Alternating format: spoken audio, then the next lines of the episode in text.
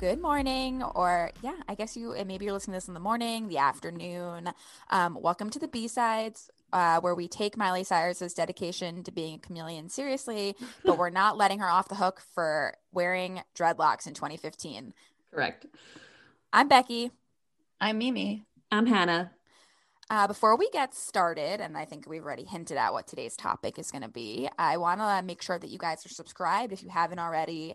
We come out every other Wednesday, so subscribing makes it way easier to catch up. Plus, it's, just, it's a nice way to support us. Uh, we also have a Patreon if you want to support us in a monetary way. That link is in our bio, um, as well as follow us on Instagram. You can be part of our Facebook group all of that is right there if you read the little description. Super easy. And then also, if you're a Patreon member, there will be a nice little treat coming your way. Cannot tell you what it is, but it'll be delivered to you by Christmas. And if you're not a Patreon member and that's not incentive enough, but you want to buy the little treat, you can. And so pay attention to our Instagram page where we will be letting you know what that fun little thing is. Um, anyway, what's up? What's up is folklore. I know that um, we're going to talk about Miley today, but I'm glad, Becky, that you suggested that we could spend just a little bit of time debriefing the folklore movie on Disney Plus because, oh my goodness, Taylor has outdone herself. That was like, I loved every minute of it. Is that naive of me? Oh, I liked it too. And I really liked Aaron Dessner from. Uh, yeah. From the National, uh, more so than I hate how much I love Jack Antonoff, but um, we don't want to spoil that much because also Dear Mimi has not has not been able to watch it yet because of the monopoly that Disney Plus has over the content. Mimi, I might have a password for you. Huh? I might have a password for you. Okay. Yeah. It's like, you know, I was busy and then I was like, I'm sure I could get Disney Plus from someone, or I assumed it would like be on Disney Plus and then go elsewhere, even though that doesn't make sense for Disney Plus. Um, but please spoil whatever you feel like I, I want you guys to just let loose and really talk about whatever you want on here. And i can also chime in with opinions that are uninformed. Well mimi i thought of you because you saw a lot on tiktok and i think this is a larger discussion but when so before they before taylor and jack and aaron play every song they do a little discussion about it. And per the discussion about the song august and uh cheating on someone uh, everyone on TikTok has seemed to believe that Jack is talking about Lorde. Mm. And, I missed that. Yeah, and because it's about a love triangle, the song. Right. And you have to go back to watch the clip, and I will post some of the TikToks. But yes, it is a big belief that Jack is kind of being like, yeah, I was like kind of in a situation like August myself. And everyone's like, PowerPoint, Lorde. Yeah, let's link the PowerPoint in the description. The Jack and Lorde PowerPoint, which is like Hillary's iconic PowerPoint. Yeah. yeah. Thanks, yes. Hillary. Yeah. A lot of Public people servant. I feel like reference it without um on TikTok and elsewhere without giving due credit. Yeah. I wow, I didn't I didn't uh make that connection. That's that's a good one. I'm going to have to watch this. Was, it was amazing. I loved every minute of it, except for Jack Antonoff's faces, which were a little bit much. His faces are just, I can't. Uh, speaking of Jack Antonoff, I am so looking forward to the Bleachers album. I think it comes out early next year. Chinatown is so good. And I've been listening to a playlist that's just eight hours of songs that Jack Antonoff has produced. And again, so good. It actually made me think a lot about Miley, and I wondered if they would ever do a collab and what that would sound like. I'm sure he's probably making his rounds. I, I, her voice isn't really the kind of thing that he does, but um, I could see it. I could totally see that. And so today we're going to talk about Miley Cyrus, as we've mentioned, and why she's the perfect white privileged celebrity. But first, we're going to take a quick break. Okay, and we're back. So today we're going to talk about Miley. And if you love this content, I suggest you also listen to episode 11, The Golden Age of Disney Stars with Miranda Fettenberger, where we discuss Miley, Demi, Selena, and the Jonas Brothers. But before we dig in on previous Miley, have you guys had a chance to listen to Plastic Hearts yet? Of course. Um, I love it. It's so good. I love it too. Um, I was slightly scared for its release based on her previous albums, which we'll talk about. But I think she finally found a type of like music that really showcases her vocals in a really nice way. And it also reminded me of Halloween, and I wish that the album came out in October. I think that's like the 80s punk kind of sound that uh, makes me think about Halloween, but it was definitely like more of a Halloweeny vibe than a end of November vibe. I don't know. Maybe what did you think? Yeah, I totally agree. It even had the um the song with Billy Idol had like the like kind of like a Stranger Things um sound That, song. yes, exactly. Yeah, um but like slowed down a little. Yeah, I totally agree with that. And I think I also agree with your comment about her voice. I feel like it's finally unconstrained. It's not like I don't love some of her other songs, which we will of course talk about, but um it's like unconstrained and she's not being very offensive and that feels like a win-win. Um I think my early favorites are High and Never Be Me.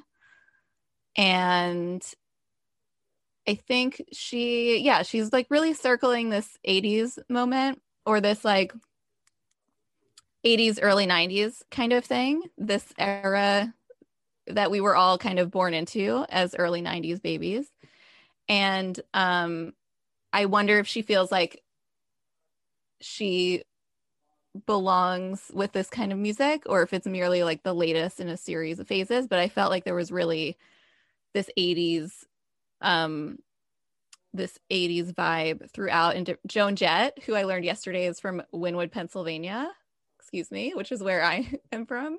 Um, Joan Jett, like rock and roll, but then also even like Prisoner with Dua Lipa has like an Olivia Newton John. It's like prisoner. It's like physical. You know, it's like that same song.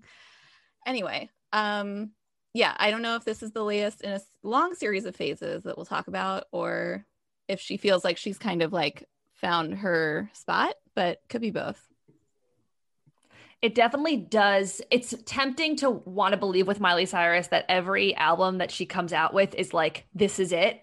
In terms of now, Miley has reached who she is now. Like, I remember thinking about that um, even a little bit with Bangerz, even a little bit with definitely with Younger Now. Um, and then even with the EP, what was it called? She's Coming. Um, I feel like I was like, oh, this is who Miley is now. And that's what I was feeling when I was listening to this album you know that this is it. This is who miley is now. And it's a good reminder. She's actually she's always changing. She is a chameleon as miranda um, taught us when she was on um, our podcast last year that because miley's a sagittarius reinventing herself is like a part of who she is in her stars which i thought was really cool. I i love this album. It's very cohesive. She's really in like as you were mentioning i picked up on a lot of those references too. We're on the same wavelength slash they're very overt. Like I think the physical, especially the fact that Dua Lipa has a song called Physical, which is like also Olivia Newton Johnny, is a thing that I noticed.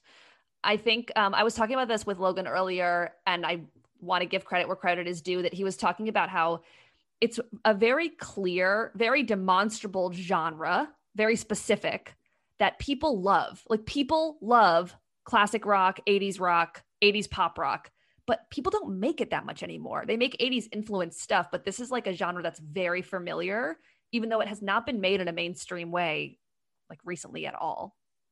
I, I thought it was really a special album. No skips. Yeah. I uh I really hope that she is able to tour it. Oh yes. It's gonna be perfect live. I think yeah, it'll be and then I'm sure she'll be based on who she features on the album too, like bring a lot of people out as surprise guests. Totally. It'll be a really fun tour.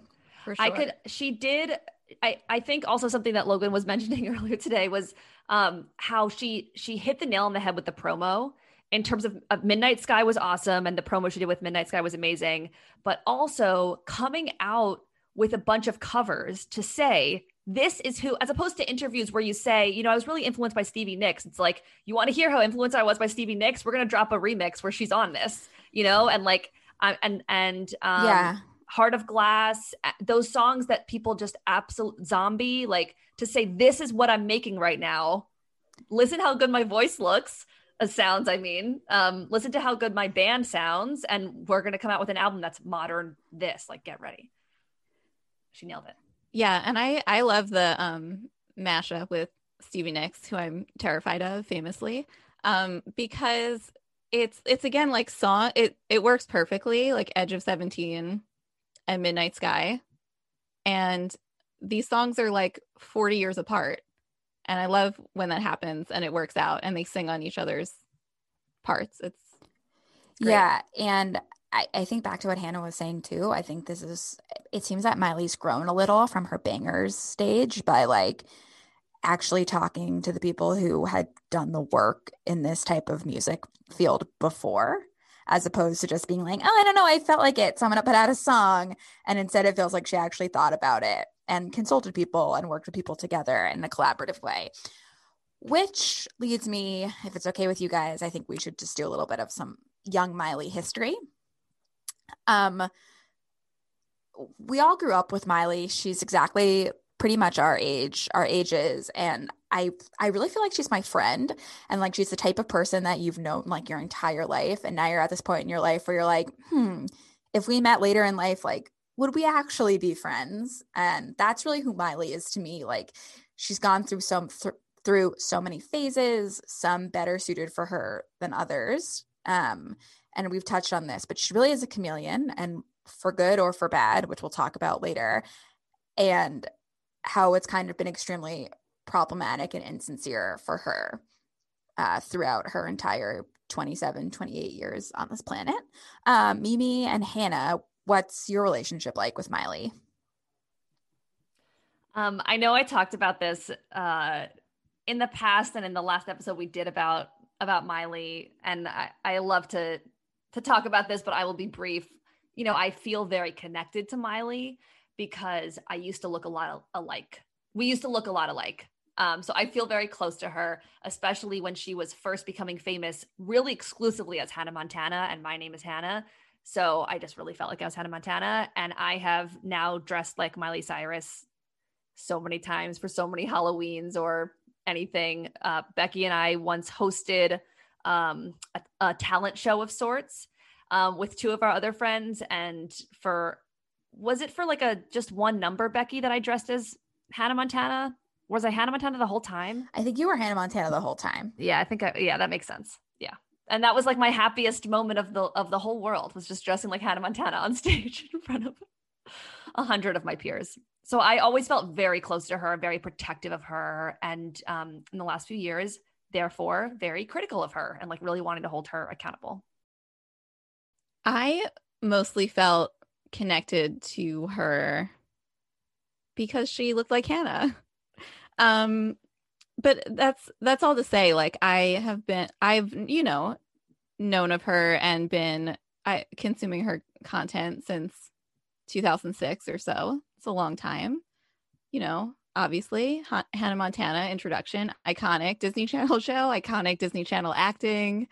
Um the climb really important party in the USA. I was going to say like I still have a lot of affection for that song. I hear the opening guitar and like that more than any other song brings me back to like my freshman year of college, like a beer soaked dance floor basement of a frat party in like fall 2009.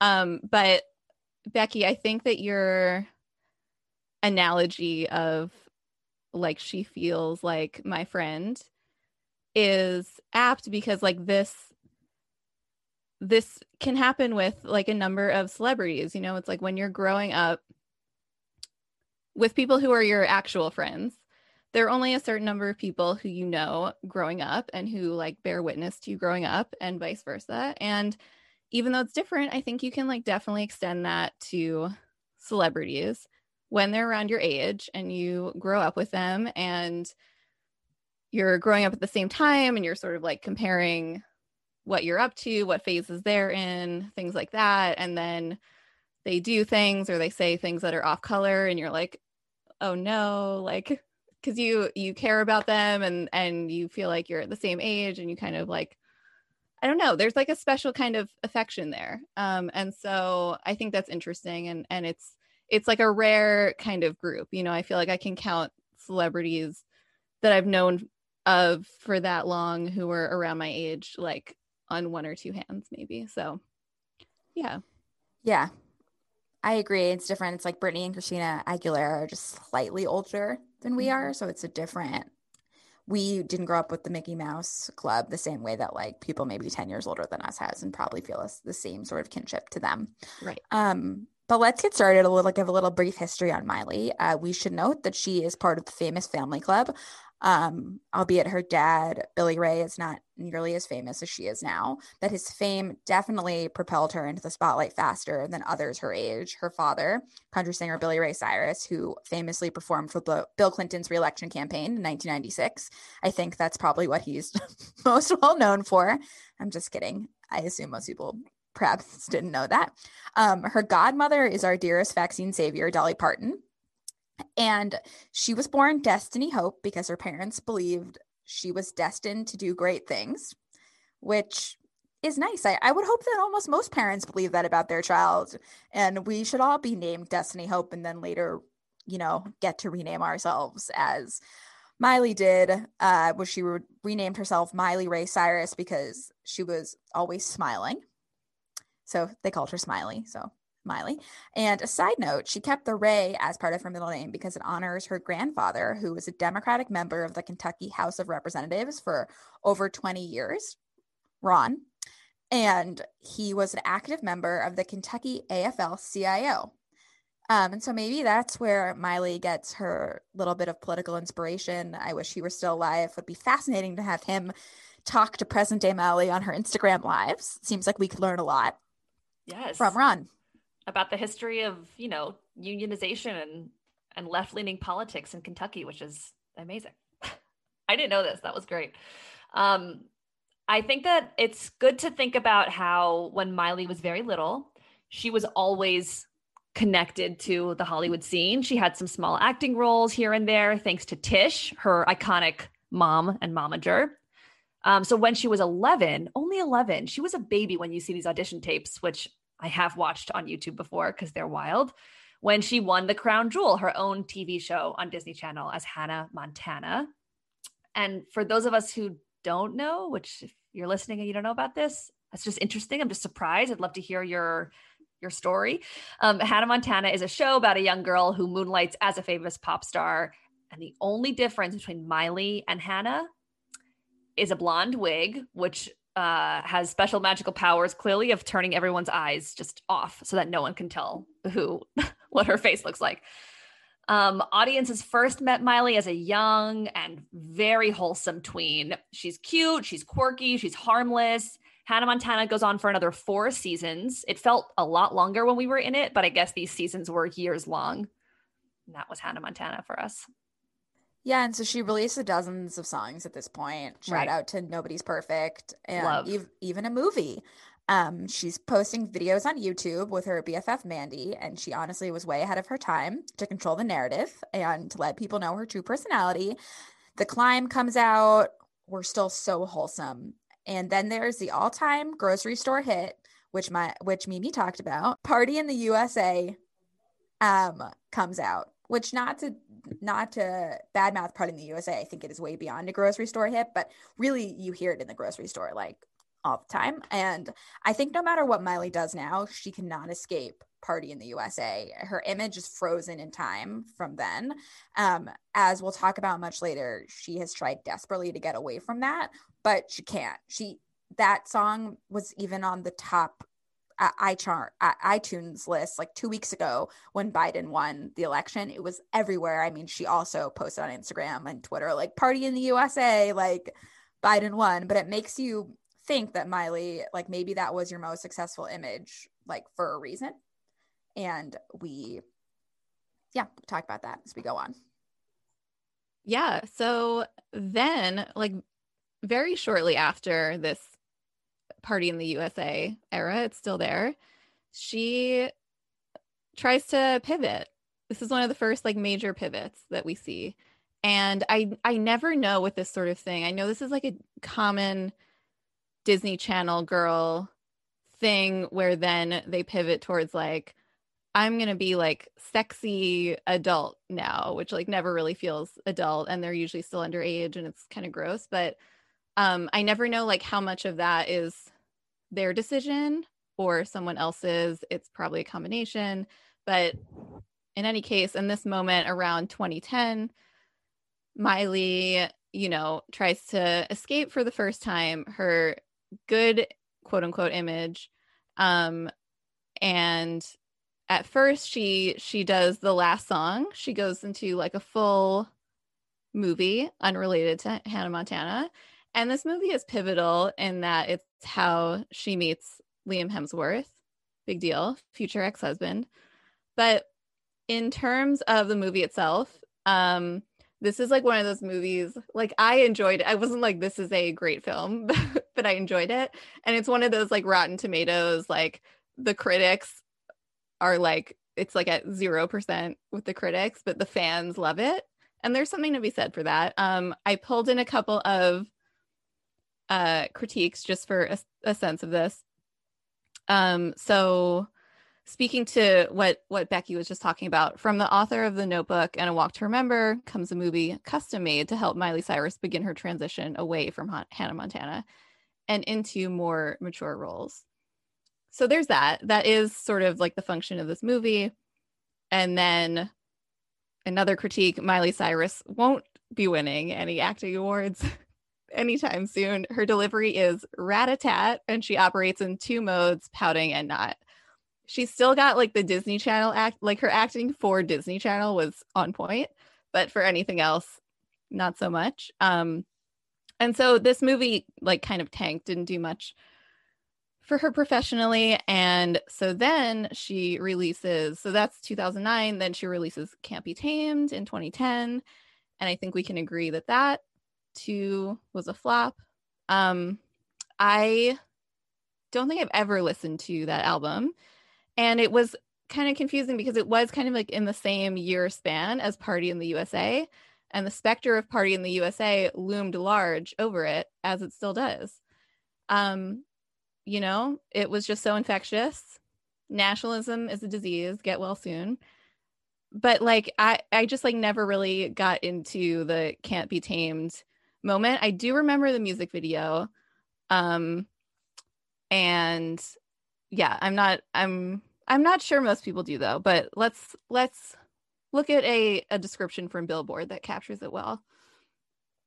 So it says the video for the title track and first single off Can't Be Tamed seemed at the time to be the culmination of all this for Miley, her official break away from her squeaky clean teen image, an attempt to be taken seriously as an adult pop artist. The clip featured a caged Miley under display at an art museum. It was like a PG 13 cross between Britney Spears' I'm a Slave for You and Lady Gaga's Paparazzi, with Miley dressed in black underwear and in some shots, some sort of shell corset, dancing provocatively with backup dancers of both genders and literally sprouting wings to try to escape the cage she's been put in. Um, I think that is a pretty good description of what is going on here. I remember seeing it and thinking, like, even when I was 19 watching this, I was kind of just like, what? you know the the whole bird thing was like really wild um but i'm curious you know what were what were your recollections of this or is this like a memory hole kind of thing for you this is a memory hole for me i have no memory of this of can't be tamed i like kind of do but not like, oh my gosh i remember can't be tamed so i've seen that i watch that video at least once or twice a year i'm obsessed okay. i don't know why it broke into my brain I watch it every five years, which means I've watched it three times. Right. Um, but yeah, yeah I, it's easy. It's easy to skip over, but I do remember it coming out. Hannah, I, mean, I guess I more. must have watched it um, yeah. when it came out, obviously, but I don't. I don't think about it.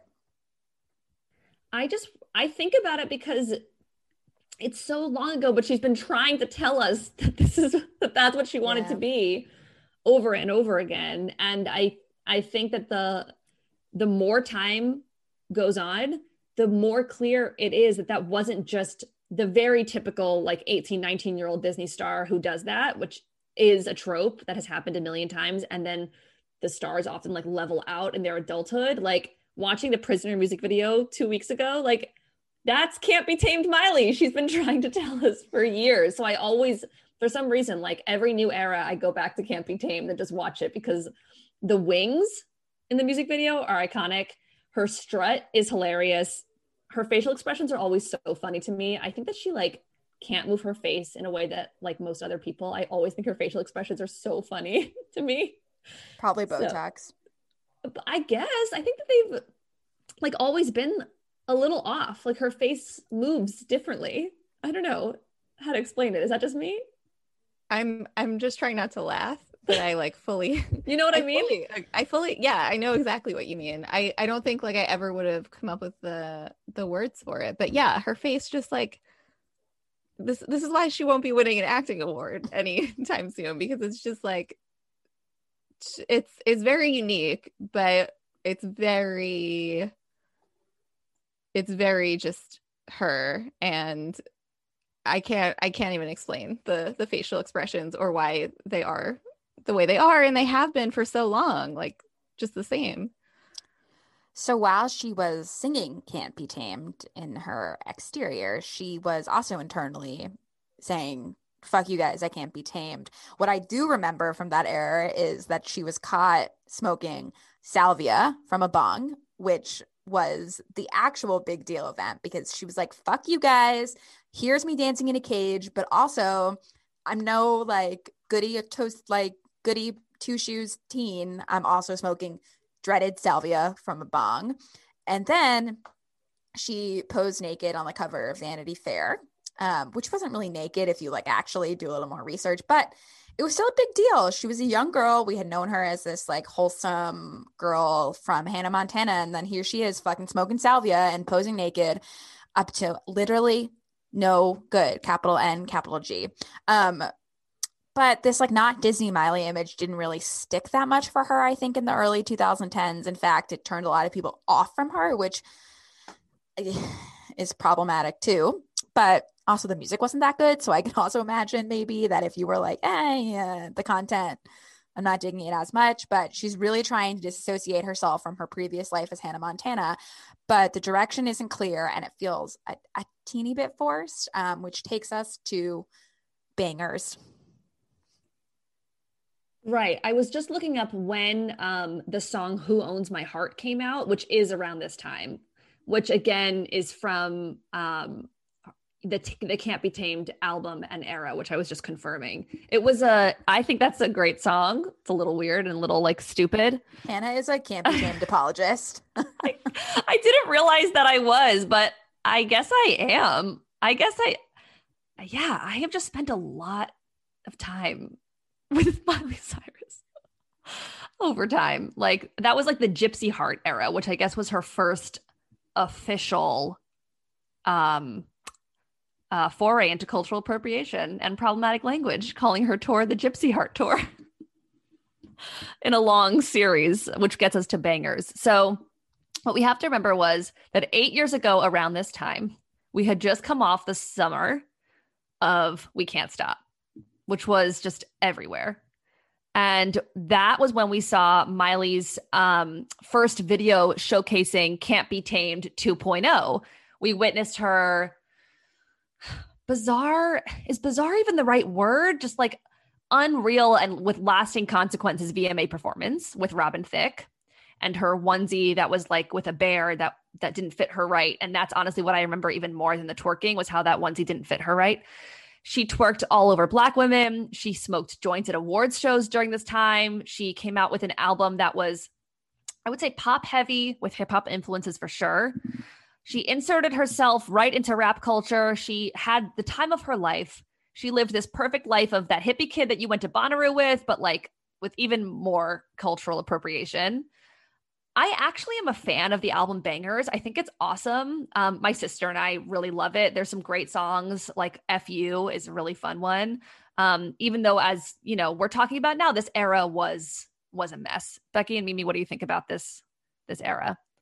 I think we can't stop as a commercial success. You can't deny it. It's super catchy. Um, it is another grocery store hit. Not to, uh, not to say that's bad.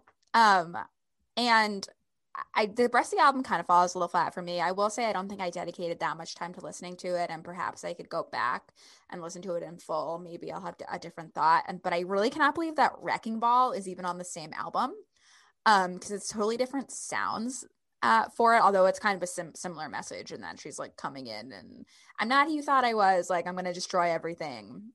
Uh, theme. Yeah, Wrecking Ball um was also via the music video was like definitely an early meme too. Like there were so many Wrecking Ball memes. Um, perhaps too many, some could say.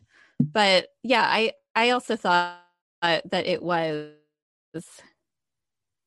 me in some ways. Like I really enjoyed the album, um, but I did not enjoy all the mess around it. And funny enough, like I actually watched this VMA performance live with Hannah and my mom and we were like waiting for more friends to come over and you know what they were late and they missed it live because they were on the way to my house and they will always have that on their conscience um but like in terms of the reactions that it kicked up immediately it's like the classic train wreck reactions it's like horror confusion just like a slow moving train wreck. Um and you know it took a little bit of distance to understand some of like the broader elements of why it was so gross. But um even in the moment it was a train wreck um to my 22 year old brain. And yeah so you know i think with a little more distance not a ton just sort of seeing how the rest of the album unfolded um and then sort of where she's gone later in the decade which we'll talk about. You know she was desperate to separate herself from her past life and she really wore the skin of another movement and she didn't give any credit or respect to those who came before her um you know which happens a lot but this is clear white privilege you know um and she put on dreads she twerked she you know got shit for acting out and then she should sort of just like move on, shed that persona, and you know act like it was just some sort of rebelliousness. Um, and so really, it's like you know the the cultural tourism really jumped all the way out here, starting at the the VMAs.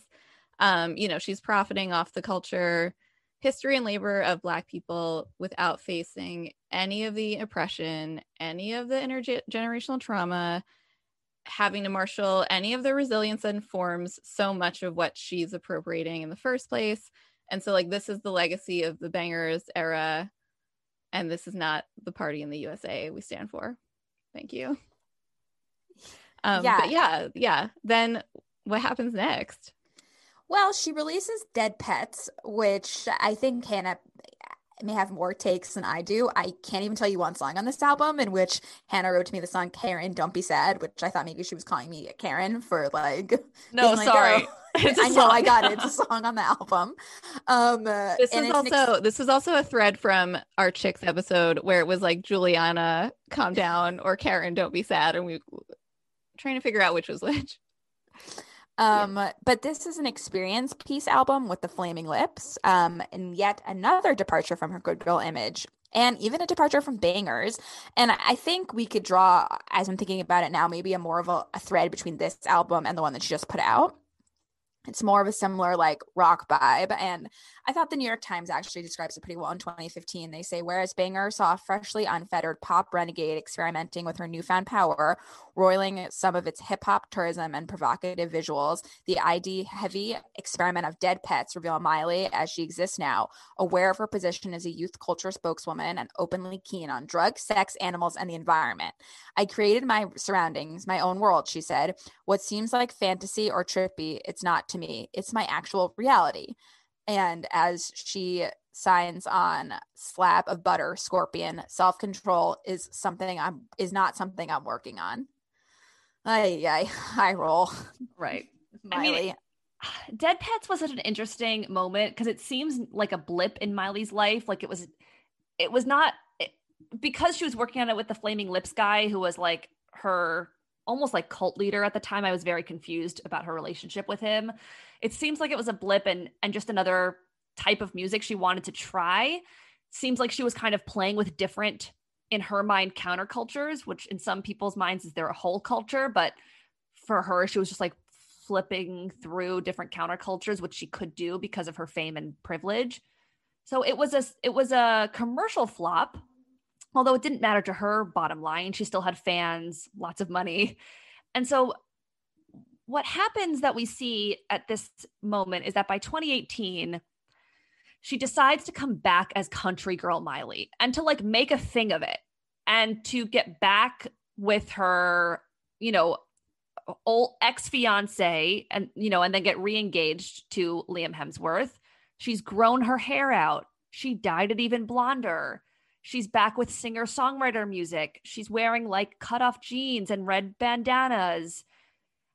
And it's not that it was a problem for her to quote unquote go back to those roots, but it was really hard to see how she decided to go back to those roots.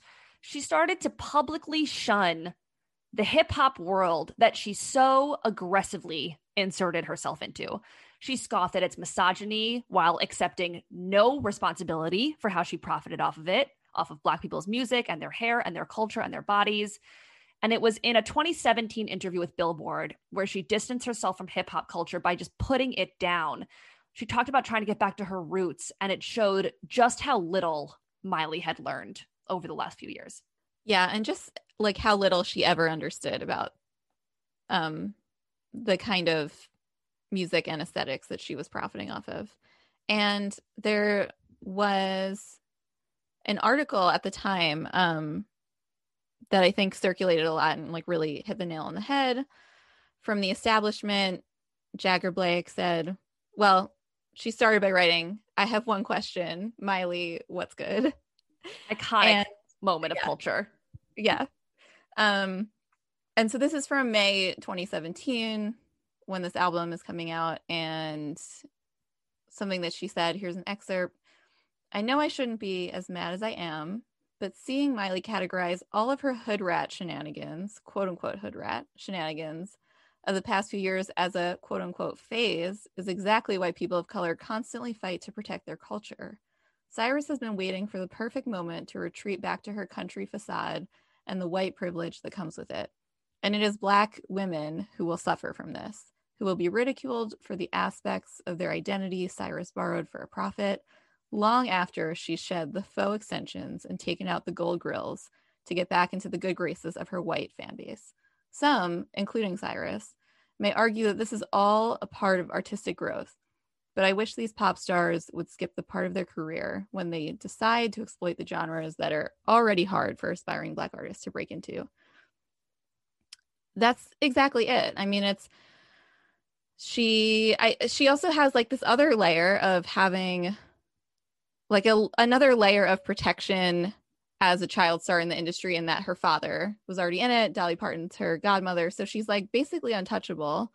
Um and she is absolutely appropriative and there's no need for the sake of artistic growth to like do a drive by of um a type of music an area of culture that you just should appreciate but don't belong in um and so yeah i think she like really considered herself fearless and this happens a lot with people and with her um but she was actually tone deaf and these qualities these are qualities that get confused a lot and like the center of the venn diagram of those is like rebelliousness but it's i don't know yeah, and even framing it as rebelliousness shows how problematic it, it always was. Like she needed to take on someone else's culture in order to prove on the outside how drastically different she felt on the inside. And she held on to this persona tightly when it was convenient for her and distanced herself from it when it wasn't any longer, even though it had served her. Like she was so well known in like the 2014 time like her name was everywhere um, for good or for bad but that still means she got money and she still was able to promote her image and it's how she can even sell off the charts today in 2020 right and she you know we see that it was a convenient tool for her but she might not have felt like it was convenient for her at the time right so she embraced hip hop culture which to be clear, she did not do well at first. And embracing that went hand in hand with the other parts of her rebel image, as Mimi Becky were just mentioning, that became really central to her, like weed and sex. She got a lot of shit from this um, from the mainstream, um, you know, shit about her being crude or immature. So I'm sure she actually felt like like wearing that critique almost as a badge of honor. Um, but to be clear, you know, the the critiques she was getting from mainstream culture for being crude, for being immature, was racialized, right? Because she's grabbing these other parts of, of cultures that are not hers. And many people at this time were lamenting the loss of the folky, songwritery Miley. And I remember at the time feeling a little bit that way too, because, you know, this is a few years after we didn't mention, but she had done the backyard sessions where she sang Jolene so beautifully.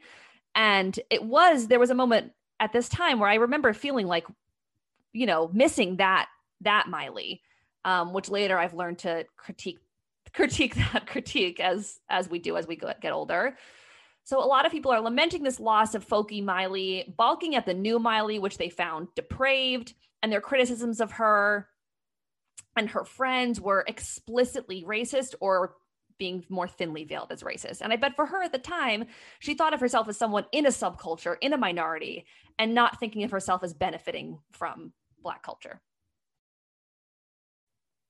Yeah, absolutely. And none of this really came with consequences. Like, as you both pointed out, it came with a lot of the, it came with a lot of critiques and it also came with a lot of publicity that worked in her favor.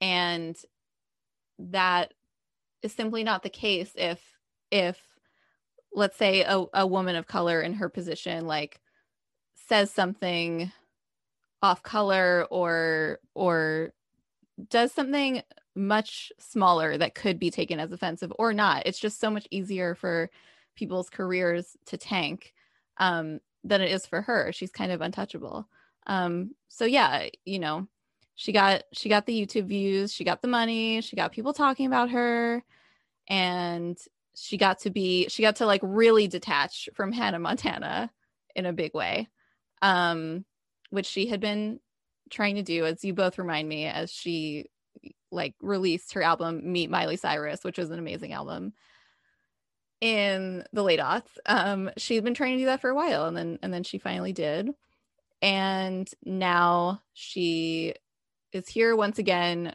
trying to recreate her image completely as she does, as a chameleon does. She kind of like looks like a chameleon with her expression sometimes now that I'm thinking about it. Um, but anyway, so yeah, especially compared to like compared to most of her contemporaries, but especially when you think of like the Disney Channel stars that get so pigeonholed, she can really jump in and out of the scene um and i can like not think about her for a year and a half and then she like comes back and she is relevant again try on a million different aesthetics and at the same time like you always recognize her due to those facial expressions and like due to her voice which is so so distinctive. But it really seems that the only piece that she's holding on to that actually still serves her in some way is the activist Miley and this sort of awakening of the past like six or seven years also meant like a political awakening. And that's a piece of her persona that, especially through her foundation, she maintains. And during the pandemic, we saw her do some weird Instagram lives where she talked with quote unquote experts about privilege and wellness, which is its own conversation about privilege. Um, but you do have to kind of ask yourself, like, who's her audience and what is she doing it for? Seems extremely self serving in a way, although I guess maybe there are people that watch it and maybe have I don't want to diminish that. Maybe there are people that watch it and their views do change about Black Lives Matter movement. And it is good that she is using her, her platform to talk about things like that. Um, she said in 2019 when tr- about Trump in Vanity in a Vanity Fair interview, I think especially in this time, pop culture and politics are the same thing. She said, especially with the president that we have right now. But my question is, as we think about this, not even just Miley, but a lot of celebrities, is now that Trump is out of office.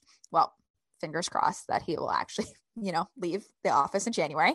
Um, a lot of things like let's see what work she actually continues to do. I I worry, and I'm sure both of you do too, that given how little Miley and a lot of other celebrities actually understand the dynamics of our society, it I'm skeptical that a lot of them will continue to do any of the work that they do now because it's just because we have this like ev- literally evil man out of office there's still so many problems wrong in our society and that require a lot of celebrities to call out action and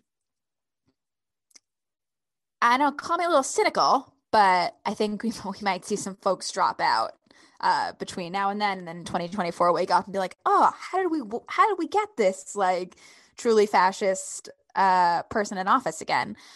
Um, but so far, 2020 has brought some good things to Miley. As we talked about in the beginning of this episode, it seems that she may have found the type of music that really highlights her strong, raspy vocals, and she seems to be having fun while doing it and maybe not appropriating someone else's identity. She's sober, she quit smoking, she's single now. And I hope that she starts to do some real reflection on her place in the world and the damage she's done in the Bangerz area.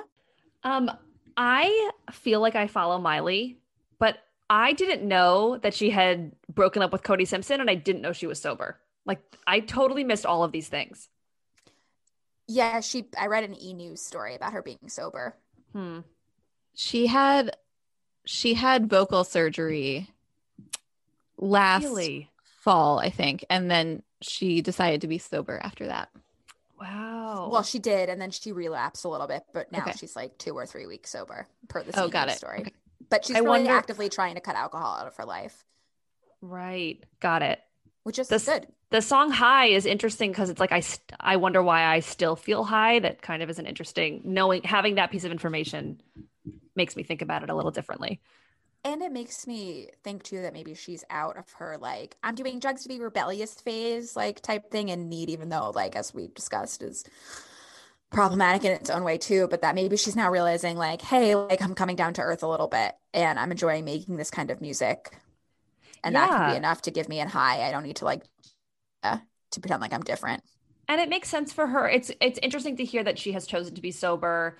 You know her connection with drugs has always been very explicit and a part of her life. And um you know in her ep she is coming that was 2019 question mark when when was she is coming? Something like that 2019 um you know there was the song that she that was playing off of um cream cash rules everything around me. It was called dream. Drugs rule everything around me. And it was it's sad. It's really a sad song. Like it has a it's like a downbeat song. And that's just interesting to hear that she has chosen to be sober. So uh, b-sides friends mimi said that i like her. Not love and definitely don't hate her. And her moral arc bends towards justice in my opinion. Which i think is a nice thing to put it. I do think that miley has i mean this is the intention of uh, the conversation of intentions versus impact but uh, which is a larger discussion about her Bangerz album. But i do deep down do think that her moral arc goes towards justice as well. It's i think hard to have a moral arc when you're so fucking rich and don't quite understand like plights of everyday people and like what it actually means but i'll give you miley i think our heart is in the right place I'm happy for her. I think that this album puts a lot of the things she's been trying to accomplish and has like hurt others along the way. I think this is the right way to do it for this moment, right? Like she is still in her music video for Prisoner, she's still licking Dua Lipa up and down. Like she loves her tongue. Go for it. Like get your tongue out. There's a pandemic, but it's fine. I'm sure everybody was tested. Like get your tongue out, Miley, if you want you know she still gets to be that kind of rebellion mm-hmm. rebelliousness and she still gets to draw on influences but i think as you mentioned earlier which i thought was a really great point this time she's doing it with credit with explicit collaborations with like you know real references to songs that she's drawing inspiration from which i think is a really beautiful way to do it and then we also can't pretend you know i don't want to I don't want to hide all of this and say that it makes more sense for her to do rock than hip hop when, you know, it, rock has been, you know, heavily dominated by white culture, by white, you know, musicians. Um, although there's like amazing rock artists of color in every generation, but that does make it a little less complicated for her to lean into that genre. Um, but it helps that her voice and her sound and her talent is so perfectly fitting for that. yeah and it's also in her history too in her blood like yeah, her billy ray is really like country rock um, yeah. too and even the like you know really pop punk era of the 2009 golden age of Disney stars that we've talked about, you know, I think that we have kind of highlighted in the past that, you know, Miley was really well suited for the more rocky songs that she was given. Demi definitely was for sure. Selena never, I don't think, was ever good for the rock songs and actually ended up much better with the folky pop. But Miley was always good at I might even be a rock star. I might even be a rock star. Right? She even She told knew. us. She told us. her voice she told us her voice was right her her voice was great for that always even if it was still like constrained in that way but it was still like you knew exactly who was singing when she started singing and she said she said something about you guys know how like the malibu fires burned her and liam's house down she Yeah. said something about and maybe this is connected to her surgery as well but she said something about like after the fires like her voice got for me lack of a better word like smokier or like more gravelly in a way that she liked and and felt like it was different now um Is that why she had to get surgery? I don't think so i thought she was um filming black mirror when the fires happened like she Oh. was away We didn't even discuss that Black Mirror episode. No. or how I Miley- dressed as Ashley O that Halloween, and I think I I think I looked great. you nailed it opinion. you really really nailed it I yeah think Miley redeemed her acting in that episode. Yes, agreed agreed Show She's that to the ready for Rotten Tomatoes critic. yeah yeah um but yeah I, and i think you know i just want to like underscore becky your point again about dropping off after 2020 like is she metaphorically going back to brunch and that sort of thing? Um and B-Sides friend mimi's point that her moral arc bends towards justice it's the idea that like it only bends towards justice if you keep bending it that way and um who knows what she'll do. I think she's a prime candidate for dropping off again but i could easily be surprised by that. Um so i hope we don't find ourselves in 2024 with like a worse trump somehow and you know pointing to miley cyrus for for her part in being complicit in that I Um, just she'll wake up and be like, "Oh my god, how did this happen?" exactly. Time the worst. get political again. But i do think if we want to like touch on black mirror for one second because i i actually think she like really starred in that. Like she really was like the best part of that season her episode and it kind of like mirrored her trajectory so far a little bit. I mean on a roll is head like a hole by nine inch nails um and she we talked about this we've talked about this previously on and off air, but you know, the way she goes from like bubblegum pop in that episode to rock and it seems to just like suit her differently and she can kind of like make that transition seamlessly, musically, aesthetically, that sort of thing. yeah. Um, I I think that she comes in like a wrecking ball, and I'm not sure she'll ever clean up the mess that she left behind. So that's our show. Um, but it's not the end of the conversation, and we can't wait to hear what you think. Follow us on Instagram at Listen to the B Sides, on Twitter at the B Sides Pod, where you'll probably get my mom being like, "I can't believe that take."